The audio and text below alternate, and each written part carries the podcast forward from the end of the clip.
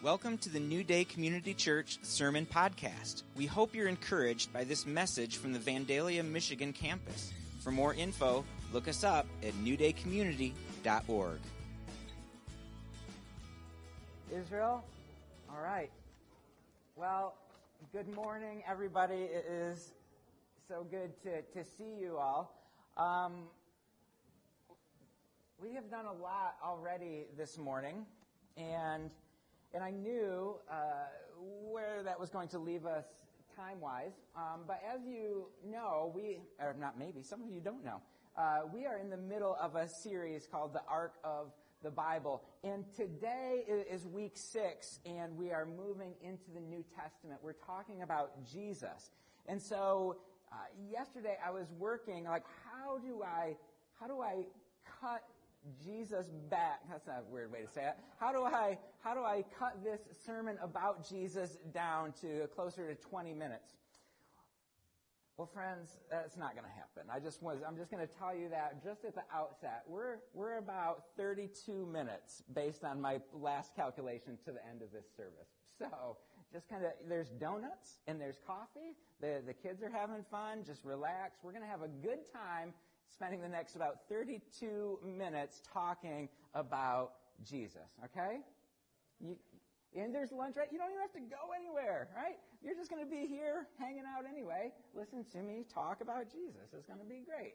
So, like I said, we are in this middle of this series called The Arc of the Bible, from creation to new creation. And what we're trying to do is take this kind of 30,000 foot look at the story from the, the beginning of the, the Bible all the way to the end of it.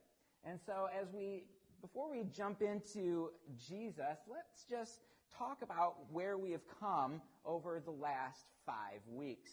Uh, we learned in, in week one that God created a very good creation and that he created humanity, he created man and woman to be stewards of the earth, to be co-rulers of the earth with him, to, to live in the garden in shalom, in peace and in wholeness, and to take that peace and wholeness all across the globe. Well, in chapter 3, in week 2, we saw that human sin, human rebellion brought death and sin into the world. It separated us from God. But God, even in that place, even in chapter 3, as humanity rebels against him, he promises the woman, he promises Eve that he is going to bring a seed, a descendant who is going to crush the enemy's head and set all things right again. We fast forwarded a little bit to Genesis 12, where we encountered a man by the name of Abraham. Abraham was chosen and called by God. God made a covenant with him. God made some great promises to him. He said, I'm going to make you uh, into a great nation. Right? It was just Abraham at this point. He said, I'm going to make you a great nation, and I'm going to bless every nation on, in the world through you. And this promise was made to Abraham and to, to his descendants, Isaac and, and Jacob and Joshua. And at the end of Genesis, we found that the, the Abraham's uh, family, the, the nation of Israel, was growing, but they were in the wrong place. God had promised to bring them into a special land, but they were in Egypt. Exodus opens, and they've been in Egypt for a long time. They've been there for 400 years under in slavery and under oppression from the Egyptians. And so they cry out to God, and God hears them and raises up another man. His name is Moses, leads them out of Egypt, leads them into the, or to the promised land, and then Joshua leads them in to take the promised land. Right? Things seem pretty good. Maybe now there's a big nation and they're in the, in the land they're supposed to be. Maybe now they can fulfill the call of God in their, in their lives to be a blessing to the nations. Well, the book of Judges is 400 years of idolatry and corruption, and Israel does not look like they're in any position to, to bless anybody, right? They're, they're struggling, and they cry out for a king. We want to be like the other nations, so they raise up the, the kingdom, the, or the kings, and there's Saul and David and, and, and, Solomon. And then after that, the kingdom is divided because of their sin and idolatry. And the northern kingdom of Israel in 786 or something like that BC uh, is taken into captivity by Assyria and they're never heard from again. The southern kingdom lasts for, the southern kingdom of Judah lasts for another 150 years or so, and then Babylon comes and captures them and takes them into exile. And it looks like everything has fallen apart, right? The, we were a nation and we had the temple and we had Jerusalem and we were supposed to be a blessing and now we don't have anything. But the prophets rose up and said, just hang out here. In 70 years, God is going to bring you back into the land. And there is hope. There is a new covenant coming. Just hold on to hope. And God brings them back into the land. Uh, and and we see that in Ezra and Nehemiah. Or let me think, where am I at this story? It brings it back into the land, and we're at the end of the Old Testament. Whew. And it looks like our, our things are coming back together. The nation, the, the, they rebuilt the temple and they rebuilt the, the walls, right? Could they now finally fulfill what God has called them to do? And we turn the page from Micah uh, to Matthew. And there's probably in your physical Bibles a single, almost blank page that says the New Testament. And that one little page actually represents 400 years of silence as Israel is waiting and longing for this promised Messiah, this one who would come to set Israel free from their oppressors. In the first century, it's Rome, to set them free from their oppressors so that they can fulfill this call that God gave them thousand years ago to Abraham. That's pretty good. That's pretty good. That's, that's, that's the summary, summary of the Old Testament and the intertestamental period. All right? Old Testament, that's just a waiting guy. 400 years, Israel is just waiting uh, for Messiah to come, for God to show up. And then we have the four Gospels Matthew, Mark, Luke, and John tell the story of Jesus from four different perspectives. Mark and, or Matthew and Luke actually begin with the birth of Jesus. And this birth is called the incarnation, which means the making in flesh. So we believe that, that God actually took on human flesh to become fully God and fully man in the, in the person of Jesus Christ. And we will take a look at how the Gospel of Matthew begins this story. It says, This is how the birth of Jesus the Messiah came about. His mother Mary was pledged to be married to Joseph, but before they came together, she was found to be pregnant through the Holy Spirit. Because Joseph, her husband, was faithful to the law and yet did not want to expose her to public disgrace, he had in mind to divorce her quietly. But after he had considered this, an angel of the, of the Lord appeared to him in a dream and said, Joseph, son of David, do not be afraid to take Mary home as your wife because what is conceived in her is from the Holy Spirit. She will give birth to a son, and you are to give him the name Jesus, because he will save his people from their sins. All this took place to fulfill what the Lord had said through the prophet. The virgin will conceive and give birth to a son, and they will call him Emmanuel, which means God with us. This is actually Matthew 1, 18 to 23, not Mark. And so we see here in this little portion of the story that, that uh, this birth is miraculous. It was actually promised hundreds of, of years before this by Isaiah. But that the, Jesus was, um, that Mary was pregnant through the Holy Spirit, not through her husband. And we see in verse 21 that his name is to be Jesus. It would have been Yeshua which is the same name as Joshua from a few weeks ago, right? They both mean Savior. And so, just as Joshua brought his people in his day into this promised land to, to fulfill God's call in their life, so Jesus is going to be a Savior that brings his people into a promised land. Both names mean salvation. And then we see also that there is this promise that the prophets made. This happens to be uh, the prophet Isaiah that the virgin will give birth. Right? The, the prophets spoke of this future Messiah, the son of David. Right? We learned last week that, that God promised in his covenant to David that uh, one of his descendants would be on the throne forever. And so Jesus, Emmanuel, the Son of God, has come. And his birth is announced by angels to shepherds. And they say, Don't be afraid. I bring you good news that will cause great joy. Today, in the town of David, a Savior has been born. He is Messiah, the Lord. And so we sing this song, right? Every Christmas, we sing, Angels we have heard on high. It's really great. We love it. Yeah, yeah, yeah. But when we think of it in the arc of the story, right, we, we remember that just before this, there's 400 years of silence as the, as the Israelites are waiting and longing for them to be set free from Rome, these pagan oppressors. And now the Messiah, the Son of God, is being declared by angels, and, and, and, the, and the, the readers and the shepherds who heard them w- would have been thinking, could this really be it? We've been waiting a long time. Maybe some of them have thought, well, it's not ever going to happen.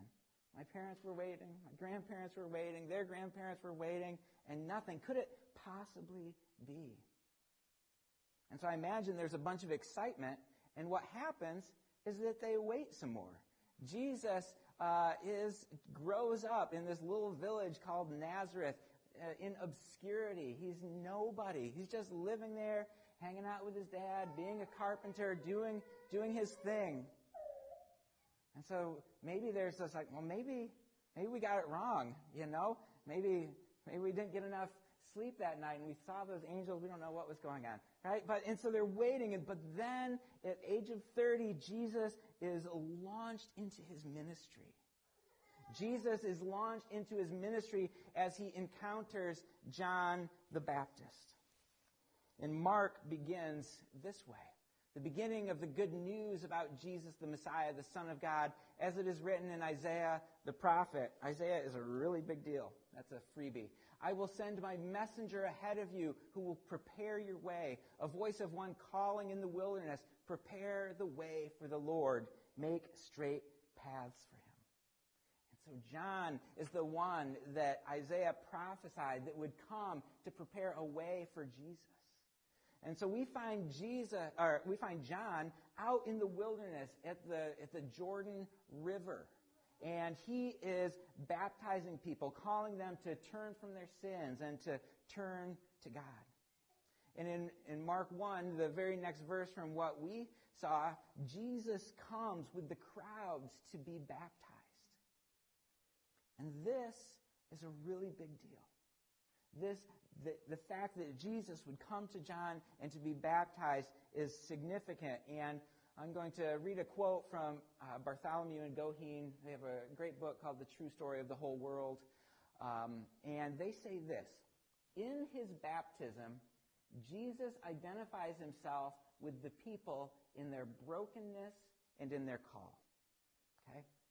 This is important. Their brokenness and in their call. Though he does not need to be cleansed, He's the Son of God. He is sinless.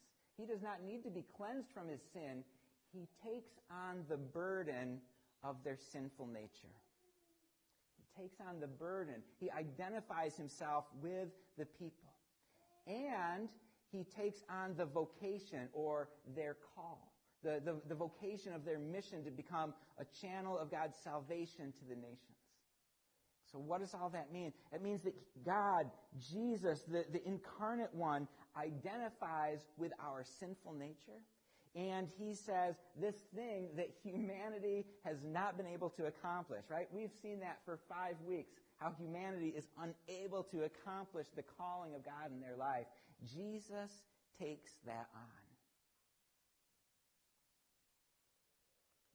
And in our story so far, We've seen how God has called Abraham. He's called Isaac and Jacob, and he, he promised to bless the nations through him. We saw this promise reiterated to David last week, and this promise that through him uh, and his line, Israel would be a blessing to the nations. But at the same time, in the midst of these amazing promises uh, of God, we see the patriarchs, the judges, and the kings all fail. Israel was unable to bring God's blessing and salvation to the nations. But Jesus will do what everybody else failed to do. Jesus will take on this mission. But before heading into his ministry, he's led into the wilderness and tempted by the devil for 40 days. And in these temptations, Satan invites Jesus to take a different path than the one that was laid out for him by the Father. Jesus, you can take this stone, you can turn it into bread and eat. You don't have to be hungry. You don't have to live life like that. Or Jesus, just you can throw yourself down from the, the top of this tower. The angels will catch you. You can show the world how powerful and how impressive you are. Or Jesus, just bow down to me and you know I have been given authority. I can give you all the nations of the world. Jesus, just bow down to me. And all of these invitations, all of these temptations uh, are, are, are, shortcuts, right, in the, the path for Jesus to become the Messiah. And all of these paths would leave, or lead Jesus to avoid suffering and to avoid difficulty. It would just be a little bit of idolatry and a little bit of covenant infidelity. No big whoop, but life's going to be a lot easier, Jesus. And if we think about it, as we look at these things, these are the very things that have led Israel astray, that has led Israel's leaders astray from God for their entire history. These are the things that have kept them from being the, uh, the blessing and the salvation to the nations that they were called to. So Jesus refuses to take these paths. He is going to follow the way of God. He's going to follow the way of enemy love, of self sacrifice, of humility and grace. Jesus will be the channel of blessing, that he will be the channel of salvation that no one else could do. And it's important for us to remember that Jesus is not plan B.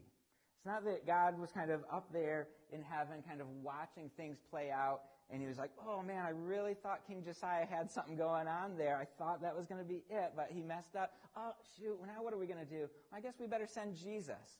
Right? That's not it at all. We don't really understand, or maybe you do, I don't fully understand God's wisdom and God's timing. But what we see played out in the history of Israel is that reconciliation and peace with God cannot come through the hand of man. Each and every one of us need a Savior. We can't save ourselves. The history of Israel shows that we are a mess. We need a deliverer, and that deliverer is the God man, Jesus. And so after 40 days in the wilderness, Jesus begins his earthly ministry. Mark 1:14 says, After John was put in pre- prison, prison, Jesus went into Galilee proclaiming the good news of God. The time has come, he said, the kingdom of God has come near. Repent and believe the good news. So Jesus comes declaring the good news. And this is um, Good news is translated from the Greek word euangelion, which is where we get our word gospel. And when we hear gospel, we just think of this, the gospel of, of Jesus Christ. But in the first century, like people were gospeling all the time. It was just a completely normal an- announcement of some uh, great joy was happening. You know, maybe there was the, the, the gospel of this wedding that's happening, right? Or there's the, the, the gospel of the, the birth of a son, or the gospel of a, of a military victory, right? It's just the announcement of this great thing that is happening. But Jesus comes and he gospels the kingdom of God. He announces that this great thing has come near. God's kingdom, God's rule has come. It's, we're right on the cusp of it. Uh, he uh, here doesn't describe what the kingdom of, of God is because every single person that listened to him knew exactly what he was talking about. Right? We're thousands of years removed from this, and we grew up, many of us in the church, hearing about the kingdom of God, and we kind of assume what that is. But in that, in the first century, the Jews in Palestine and the Jews of the diaspora had this kind of widespread expectation that God is about to act. Right? Something is about to happen. He is right on the cusp of breaking in with his love and with his wrath and with his power. He's about to, to renew creation. He's about to restore his reign over the whole world. The kingdom of God is coming. He's going to finish this old age and inaugurate this new age where God is the king. And they're waiting for that. And Jesus says, here it is. And the re- response that Jesus calls the people hearing this gospel, this announcement of the kingdom, is to repent and believe. And this is the same call that we are given. When we hear the, the good news of the kingdom of God, we are to repent and believe in it, to put our faith in this kingdom. And the reality is, and what we learn from the teaching of Jesus, is that the way of the kingdom is different than the way of the world. Jesus will continue teaching and teach that blessed are the peacemakers. Blessed are the, the poor in spirit, not the rich and the powerful. In his kingdom, he says that the first are going to be last and the last are going to be first. He's going to teach that, you know, if you want to gain your life, you need to give it up, to lay it down for others. But also, even in this upside down kingdom, through this allegiance to God, through this countercultural way of life, we will find salvation and blessing.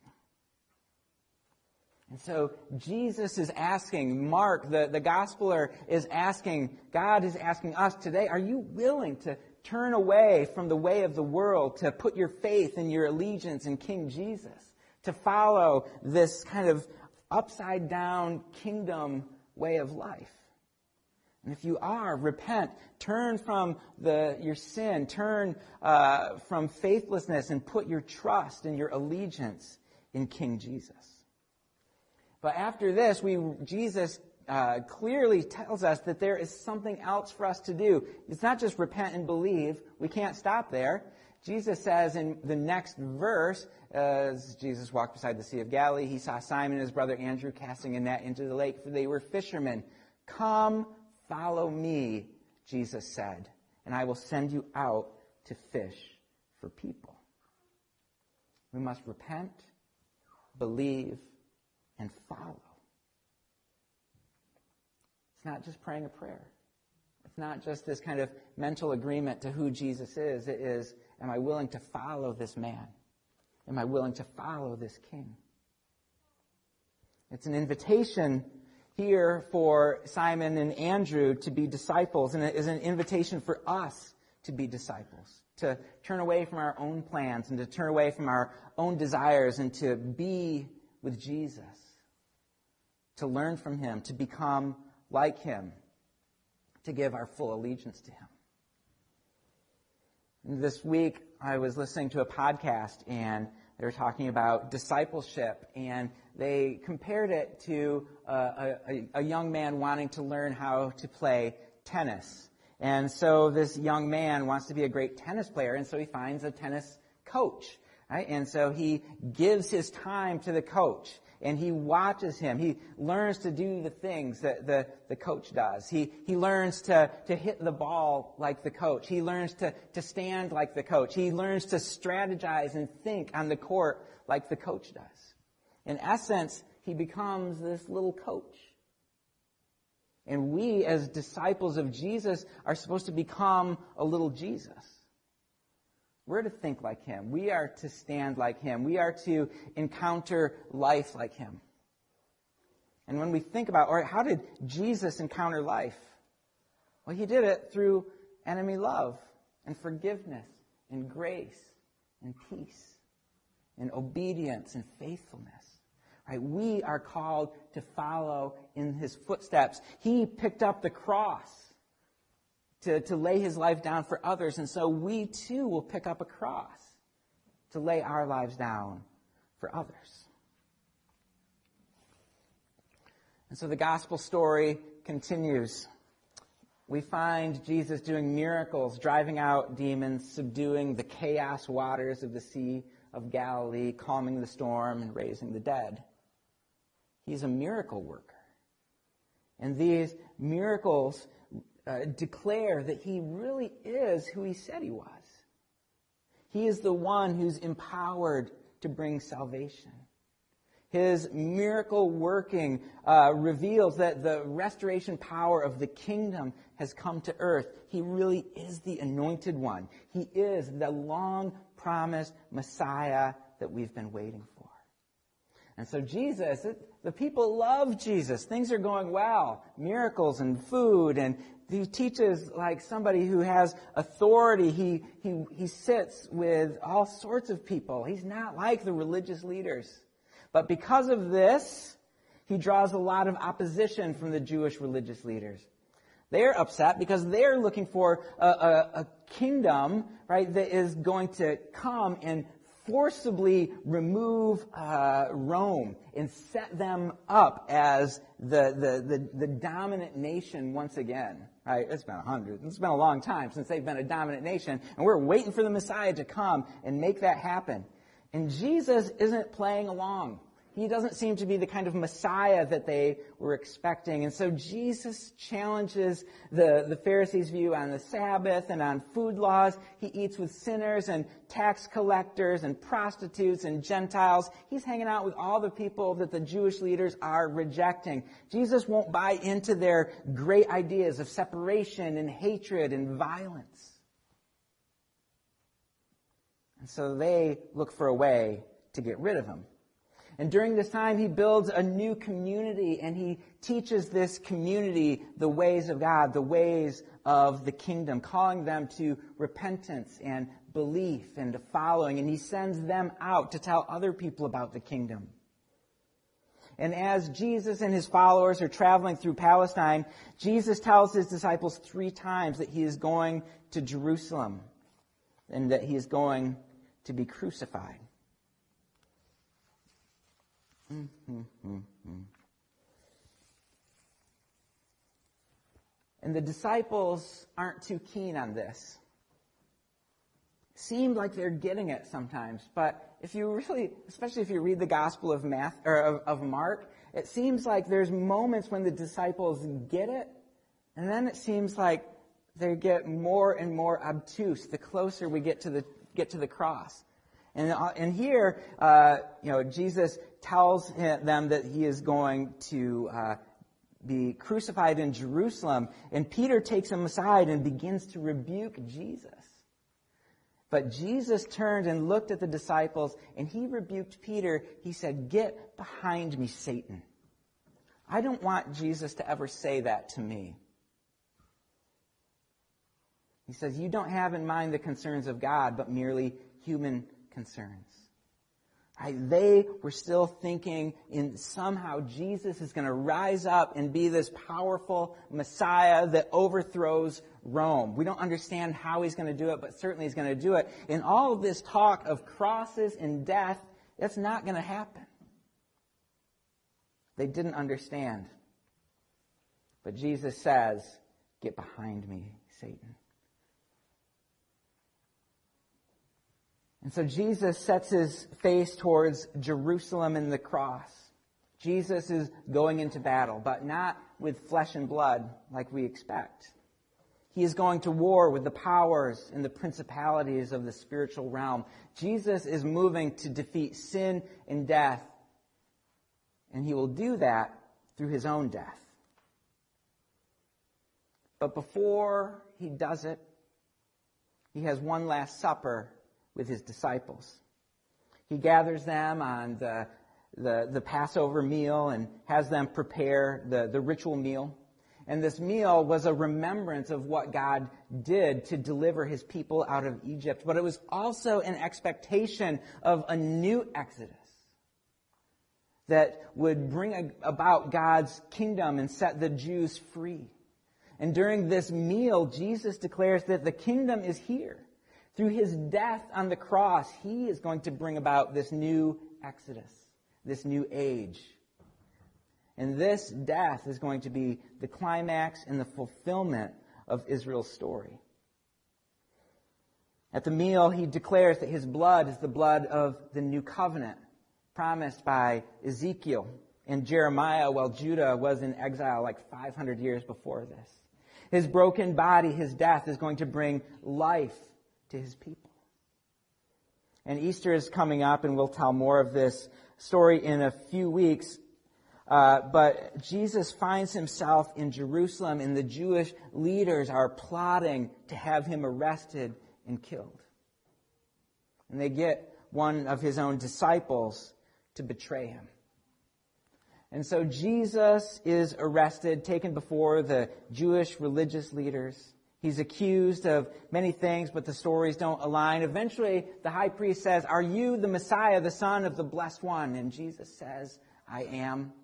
This, of course, is blasphemy to the, the religious leaders, and so they condemn him to death. But they can't put people to death, so they have to take him uh, to the, the Roman leader in Jerusalem, Pilate. They tell Pilate that Jesus has committed treason against Rome by claiming to be a king, and Pilate, unwilling to upset the Jews, sentences Jesus to death. He is stripped and beaten forced to carry his cross, the instrument of his death, on his back to a place called Golgotha, the place of the skull. His hands and feet are nailed to the wooden cross, and he is lifted up to die in agony and in shame.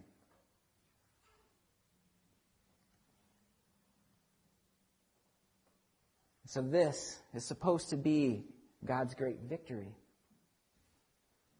But a death on the cross being any kind of victory would be absolutely foolish to anybody looking on. The cross was where traitors to Rome were killed. It's where many false messiahs before Jesus had been killed.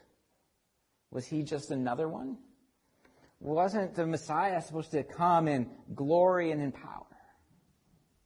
But while thousands of people and, and many other false messiahs had died on Roman crosses, only one was resurrected.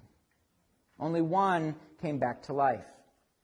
And it is the resurrection of Jesus that validates what he said. It is the resurrection that tells us that he is who he said he is. He is the Son of God. He is the Messiah. And because he is alive, we too can step into life. What at first appeared to be weakness highlighted and proclaimed the power of God. I don't know how anybody could be bored. I'm just talking about Jesus. so we're right. We're right at the we're right at the resurrection, though. So we're right on the cusp. So as we have seen, every covenant up to this point in the in the biblical narrative is ratified in blood, and the new covenant is no different. But this time, the sacrifice was not a bull or a goat but it was the Son of God, the Holy One. And we see that uh, the animal sacrifices were also made for guilty sinners, but the sin was sy- symbolically removed through the animal. But now Jesus becomes the Lamb of God who takes away the sin of the world. And because of Jesus' resurrection, we know that we who have put our faith in Jesus will also be resurrected as we step with Him into eternal life. So next week we're going to see how the church took this death and resurrection of Jesus and, and this was the gospel. And through this thing that happened, this terrible thing, the world was, was transformed. The world was turned upside down. But we'll get there next week. So as we close today, let's just be thankful that Jesus, the, the Son of God, the Holy One, took on uh, the, the burden of our sin and he took on the, the call of our mission and he fulfilled it when everybody else had failed. Let's pray. So, Father God, we thank you for your Son, Jesus. Lord, we thank you uh, for sending him to take on the, the penalty for our sin, to, to, to shed his precious blood so that we could be restored and brought back into right relationship with you. Lord, help us to remember this, to, to hold fast to this, and to, to live as disciples of you, to, to bear witness of your goodness, to bear witness of your kingdom. Help us to live this upside down way of the first will be last and the last first. Lord, help us to lay our lives down for others, not, uh, or so that you are glorified and that we make room for your kingdom to come in this world. Lord Jesus, we love you. In your name we pray. Amen.